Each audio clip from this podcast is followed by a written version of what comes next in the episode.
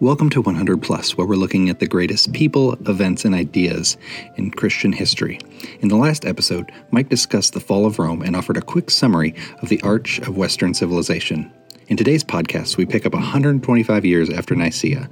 The barbarians now control growing sections of the West, which hopes the East will come to their rescue, but they do not in part because the emperor there, a man named Theodosius, is trying to stay on top of a religious dispute, one that deals yet again with our understanding of Christ, and one that will be addressed in the topic today the Council of Chalcedon.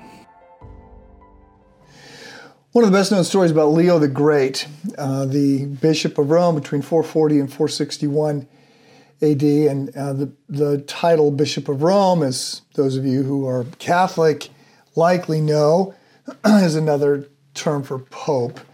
Um, going to be a debate between Protestants and Catholics about when that term comes into its effect and when that is uh, that office, is, the Bishop of Rome, is recognized as the Pope. There's obviously a big schism coming over that, but Pope Leo the Great, who was the first Pope to be called great, and there's lots of reasons to recognize him as being a really accomplished guy. But one of the stories that gets told about him most frequently is that in 452, he persuaded Attila the Hun, the, the legendary warrior who was leading uh, not just the Huns, but other, uh, other nomadic barbarians to sort of go after Rome again. Rome has already fallen.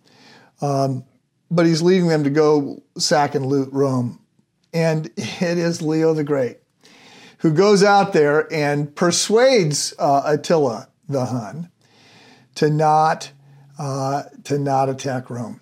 now, it's not fair to limit my comments to um, Leo the Great to just his interaction with Attila. Uh, in fact, he shows up in our, our account today because of his uh, work as a theologian.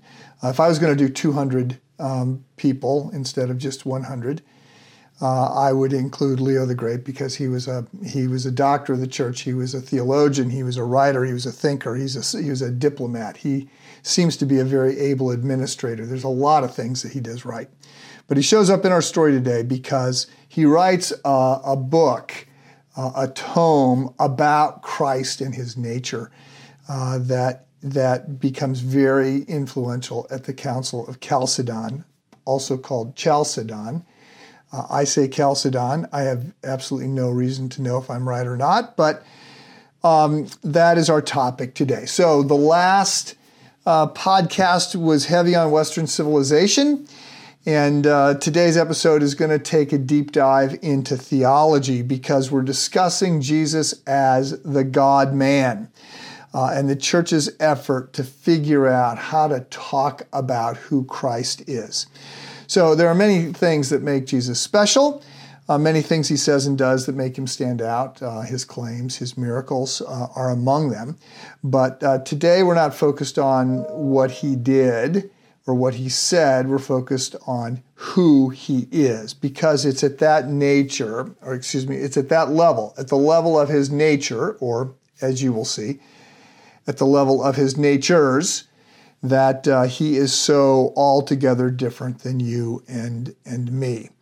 Uh, once we understand this, like once we understand who Jesus is, that he is he is fully God and fully man, that he is eternal, present. We're we're uh, immortal. Like we're going to live on forever, but we had a beginning. Jesus is eternal. He goes backwards from before time began and forward out to beyond time. And uh, so he was present at creation. Everything that was created was created through him. He's, he's, he's, he is different than we are. Once you understand who Jesus is, then, you know, the idea that he could walk on water or um, raise the dead or perform miracles, give sight to the blind, the, the, that's sort of chump change uh, because you've, you've wrestled with this bigger topic. And so that's that bigger topic today. We've been, all these councils and all these early years really focus on uh, Christ, they're not focusing, they're focusing on God, but they're more specifically focusing on Jesus. And uh, so we're focused on Jesus, not his deity so much today as it is his humanity and the fact that he, he is going to be fully God and fully man at the same time. And this is what uh, gets worked out. How to talk about this is what is discussed at the Council of Chalcedon, which is the fourth of the seven great ecumenical councils. And um, and just by way of review, I'm sure you remember all this, but the first council was in Nicaea. This was called by Constantinople, 325, and the bishops there, the leaders of the church, uh, established that Arius was wrong, that Arianism, this idea that Jesus was somehow less than God the Father. He was he was uh, not completely God. He was uh, God with a small g. He was the vice president of heaven. He was he was something less than fully equal to God the Father. That's where Arianism gets gets uh, put down. Second council is the Council of Constantinople. And the leaders here affirm the work of Nicaea and they push back again on this time it's semi-Arianism. So after Arius goes away, his followers sort of modify his thinking a little bit and they take a step towards orthodoxy and they come forward with what we call uh, semi-Arianism. And they try to, to get in. And at the Council of Constantinople, um, which also is where a creed, the Nicene Creed, is actually going to be sort of finalized, the creed that we say. At the Council of Nicaea, they came up with the Creed of Nicaea. And so at the Council of Constantinople Nicaea, they come up with the Nicene Creed, which is what we're familiar with. And this is where Athanasius pushes back and says, no, a half step back towards orthodoxy is not enough. We have to have the nature of Jesus locked in. And you cannot say that Jesus is just somehow not completely 100% God. The third council is a council at Ephesus, and I'm going to largely skip over it because not anything of any lasting substance happens here.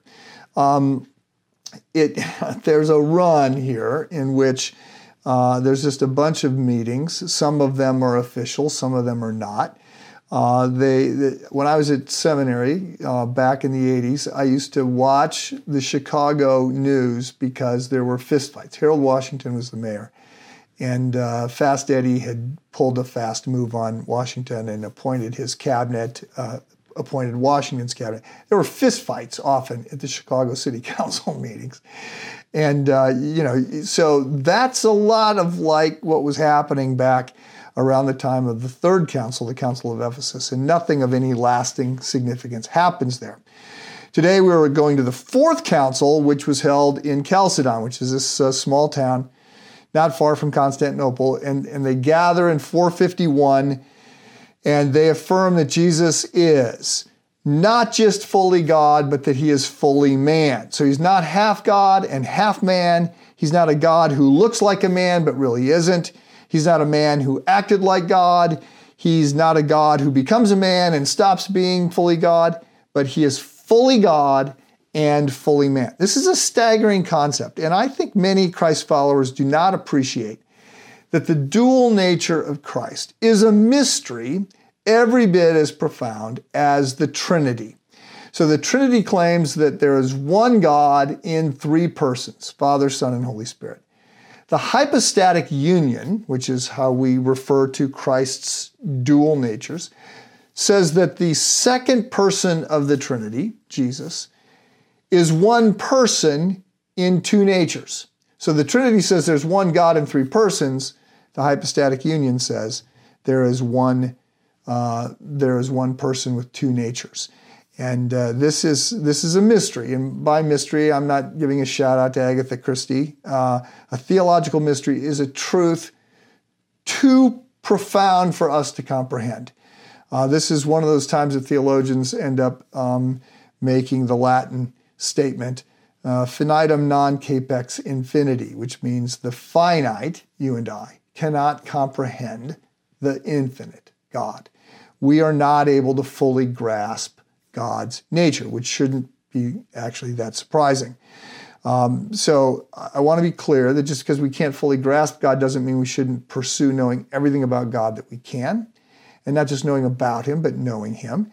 And I also want to say when we say these things are mysterious, they're beyond us, we're not saying that they're nonsensical. It would be nonsensical It would be irrational to say there is one God and three gods at the same time, or Jesus has one nature and is two natures at the same time. That's not what we say. We say that, that God is one God in three persons, and we say that Jesus is one person with two natures.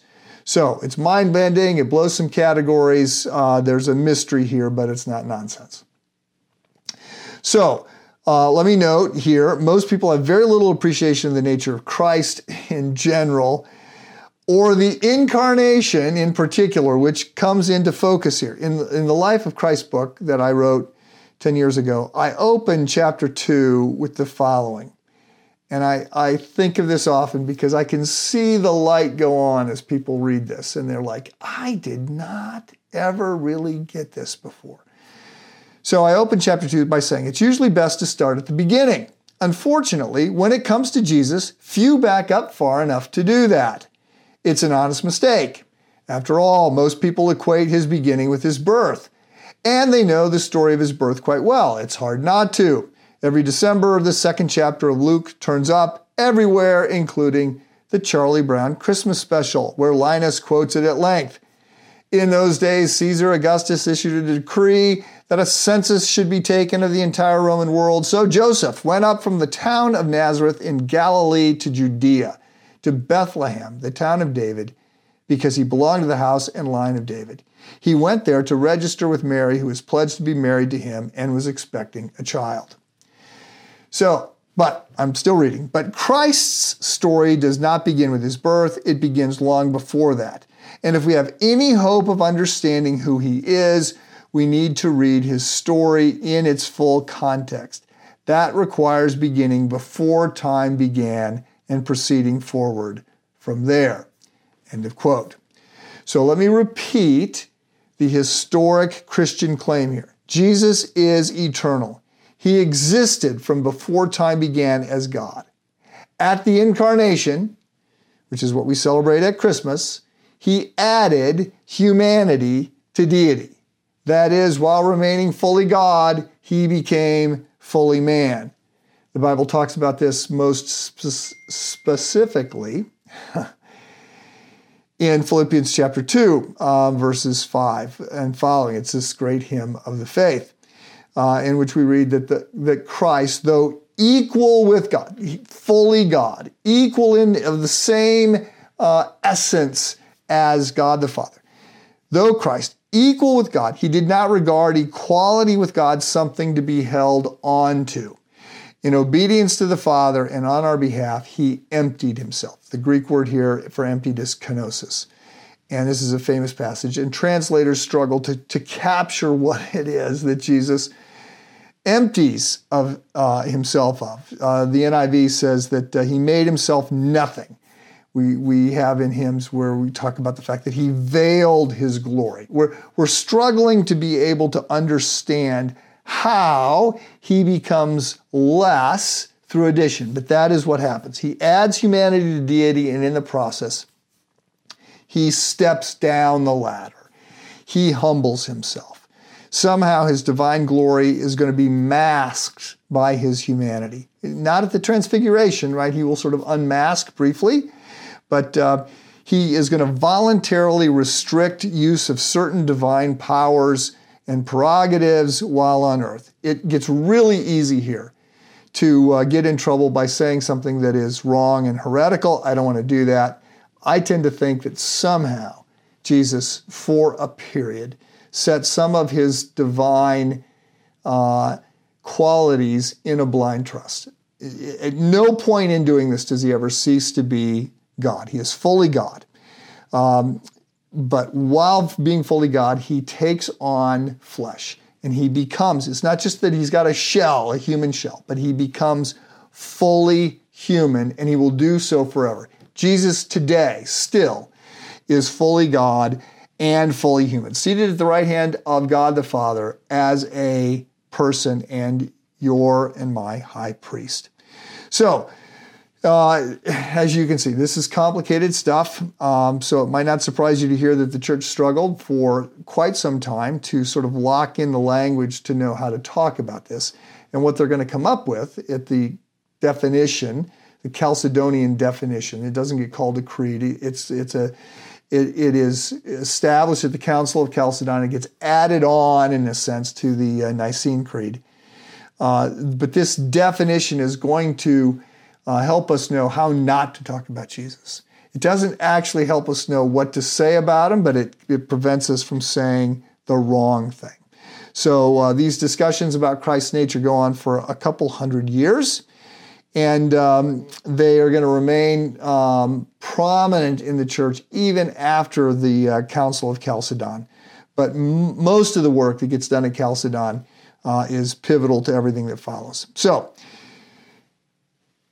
at the 30,000 foot level, there are four things that could have been decided at Chalcedon they, they could have decided that Jesus had two separate natures, that he was really two people. Or they could have said that he was uh, a unified person, that he had uh, just one, he was just one person. Or they could have said that he had a, a mixed nature in one person. Somehow they're going to come out and they're going to go with a very complex formulation to say that he is, again, one person with two natures. So, we've already talked about the story, uh, the you know, starting with the burning of Rome and the fall of Jerusalem, and then we looked at these uh, ante-Nicene things, and then at the Council of Nicaea, and then we we we took ourselves up through the Council of Constantinople. In the post-Nicene period, we went up through the Council of Constantinople. And you may remember that it ended uh, as it was, they, they, were locking down some things and locking down their creed, but there's always some other things that get talked about at these councils. And at the end of the Council of Constantinople, there was this guy named Apollinarius who took up who took a pass at trying to explain how Jesus was human. They've established now that Jesus is completely God.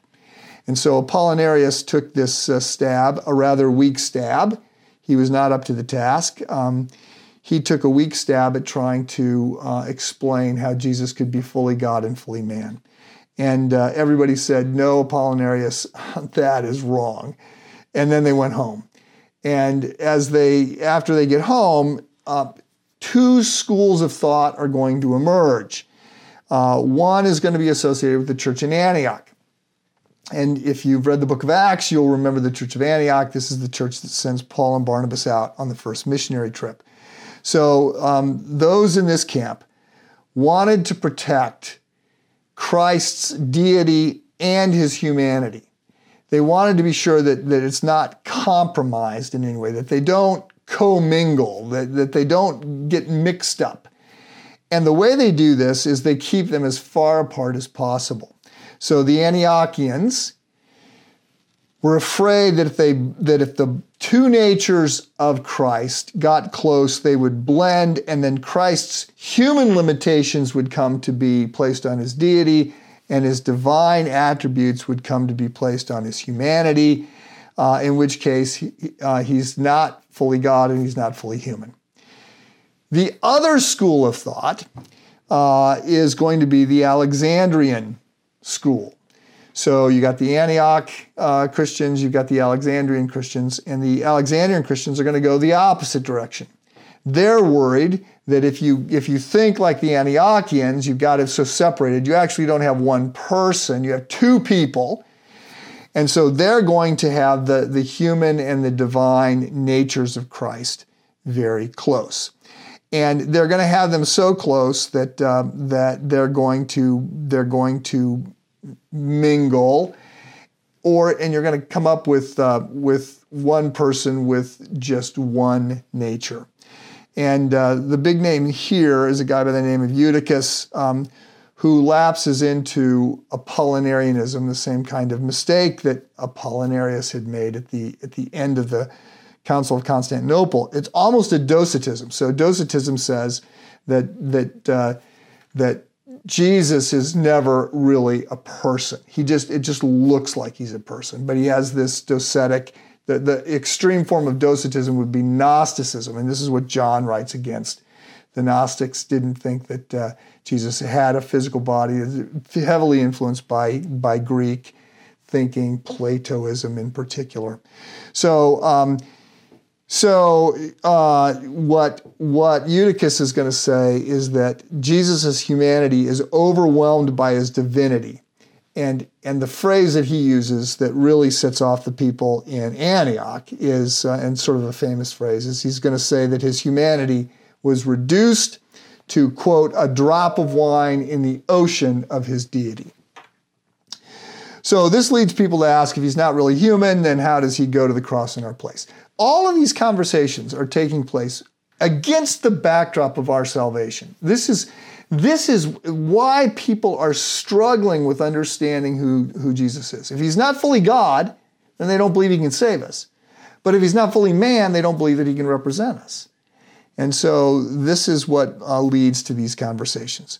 So a lot of scuffling is going to take place over the course of a few hundred years. And again, it, it's this this is not a not the this is not what you want to lead with. Um, one of the big rows comes when an Antiochian by the name of Nestorius, uh, who happens to be a, a, preacher who becomes friends with Theodosius.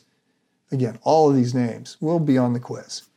Uh, so Theodosius is the is the emperor, and uh, and he likes Nestorius, and so he gives Nestorius really the, the plum job uh, in the church world in the East. That is, that he's the patriarch of Constantinople, which is sort of like being the bishop of Rome, and these guys are going to eventually uh, have a dust up.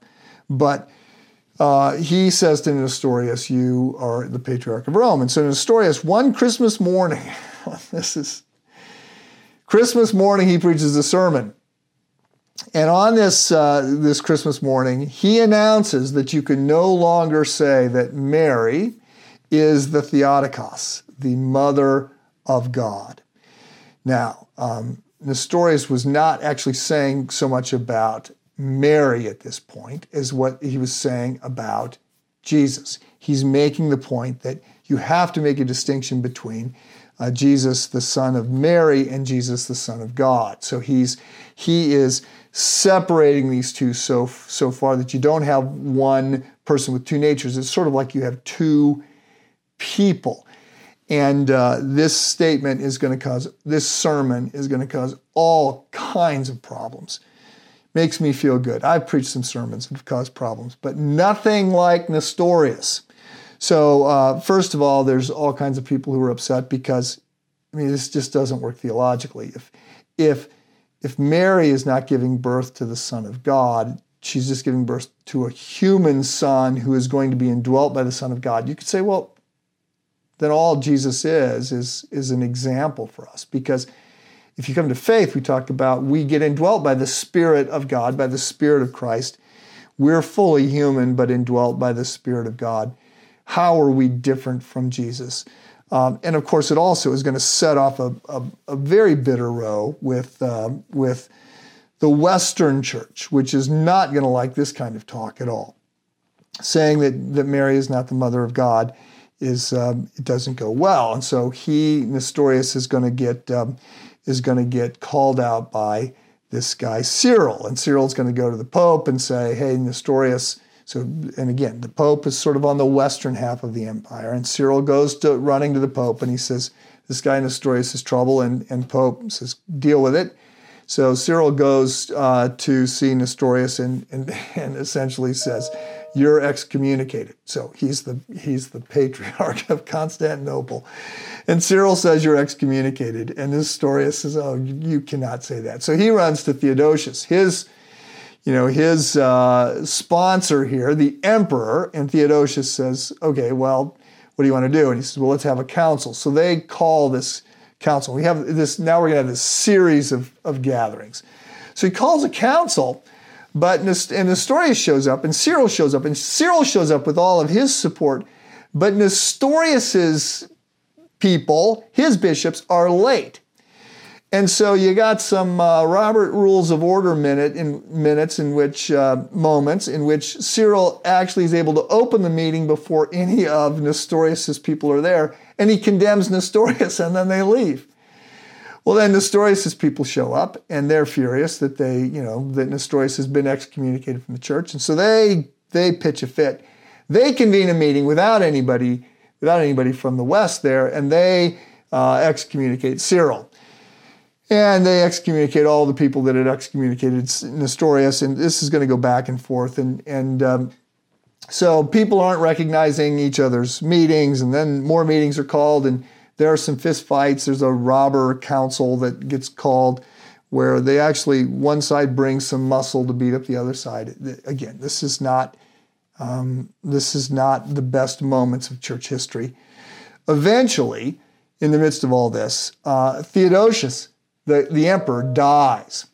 And a new emperor, uh, Marcian, is, is alive. And so Marcian says, look, let's just draw a line in the sand here and say all this stuff that has been going on for the last number of years, including the Council of Ephesus, which I have again skipped over, let's, uh, let's do a retake. And so they gather in 451 in Chalcedon and they iron things out.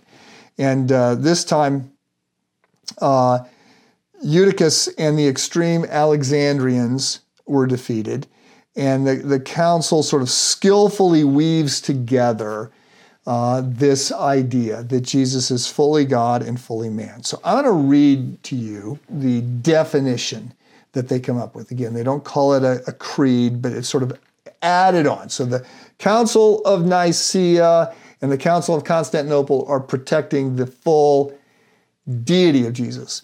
The Chalcedonian definition is, is affirming the full humanity of Jesus. And I'm going to read this, it's two paragraphs, written in 451. So, following the Holy Fathers, we all with one voice teach the confession of one and the same Son, our Lord Jesus Christ, the same perfect in divinity and perfect in humanity, the same truly God and truly man, of a rational soul and a body of one essence with the Father as with regards to his divinity, and the same of one essence with us as regards to his humanity, like us in all respects except for sin, begotten before the ages from the Father as regards his divinity, and in the last days for us as for our salvation, the same born of Mary, the virgin God bearer, as regards his humanity. He is one and the same Christ, Son, Lord, only begotten, acknowledged in two natures. And then we get this very famous language here uh, acknowledged in two natures, which undergo no confusion, no change, no division, and no separation. So they're not, we're not able to define, to describe how, how Jesus can be one person in two natures, but we know that as you talk about these two natures, his deity and his humanity, there's no confusion, no change, no division, no separation. At no point was the difference between the natures taken away through the union, but rather the property of both natures is preserved and comes together into a single person and a single subs- subsistent being. He is not parted or divided into two persons, but is one and the same only begotten Son, God Word, Lord Jesus Christ, just as the prophets taught from the beginning about him and as the Lord Jesus Christ himself instructed us, and as the creeds of the fathers handed it down to us. So, let me try and pull some things together here as we move towards the close. And note that there are uh, more than a half dozen mistakes we can make when it comes with Christ. If we're looking at the early church, uh, there are some historic ways we get Jesus wrong. Number one, unbelief. The first people to misunderstand Christ were those who put him to death. They believed that he was only a man and not God. And so when he claimed to be God, they executed him for blasphemy. Secondly, the Docetists. The second group that gets it wrong makes the opposite mistake. They affirmed that Jesus was God, but they did not believe that he was man. This is called Docetism, and the Docetists claimed that, that Jesus only looked like it only looked like he had a body. He really didn't. He was a spirit, a phantom. Again, this is among the early Docetists were the Gnostics, and John writes against the Gnostics.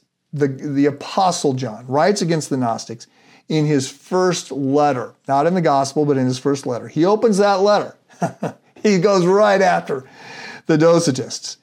Uh, he opens that letter condemning anyone who denied that Christ was a real man, stating that he was writing about things that, quote, I saw with my own eyes, I heard with my own ears, I touched with my own hands. He's not a ghost, right? In other words, Jesus was a man. A third mistake comes along 200 years later when Paul of Samosata suggested that Jesus was not born God, rather, he was born human, but he was so good that at some point, most likely at his baptism, he was adopted into the Godhead.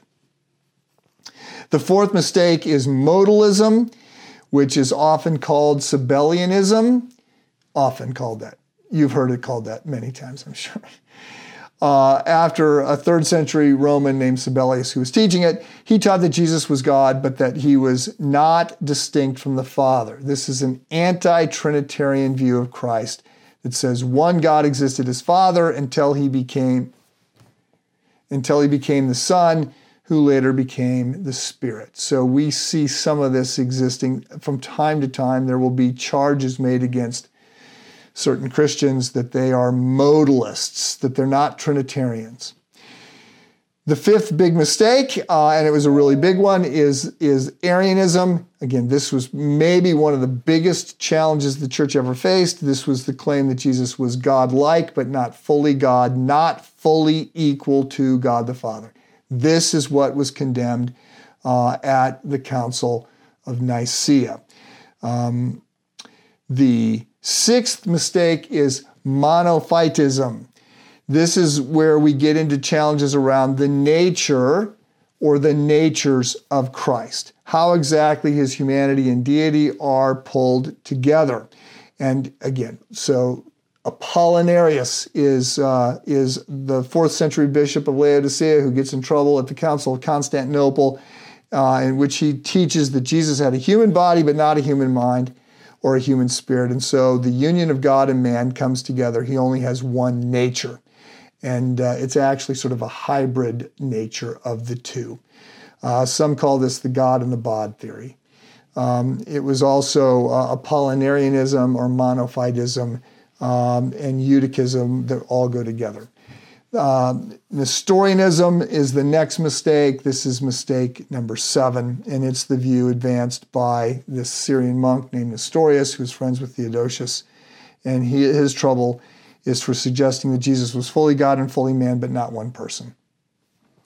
So, um, again, this this has been a, a, focus heavy on theology, but it's but this the the Chalcedonian definition, the idea that Jesus is fully God and fully man, is one you need to hold on to. So let me circle back and end by this great passage, this hymn of the early church, Philippians chapter two, verses five through eight. In your relationship with one another, have this attitude, which was also in Christ Jesus, who being in the very nature of God, did not consider equality with God a thing to be grasped. Rather, he made himself nothing by taking the very nature of a servant, being made in human likeness, and being found in appearance as a man. He humbled himself by becoming obedient to death, even death on a cross. And he did that for you. In the next podcast, we will consider my one of my favorite saints, one of my favorite um, church history characters, St. Patrick.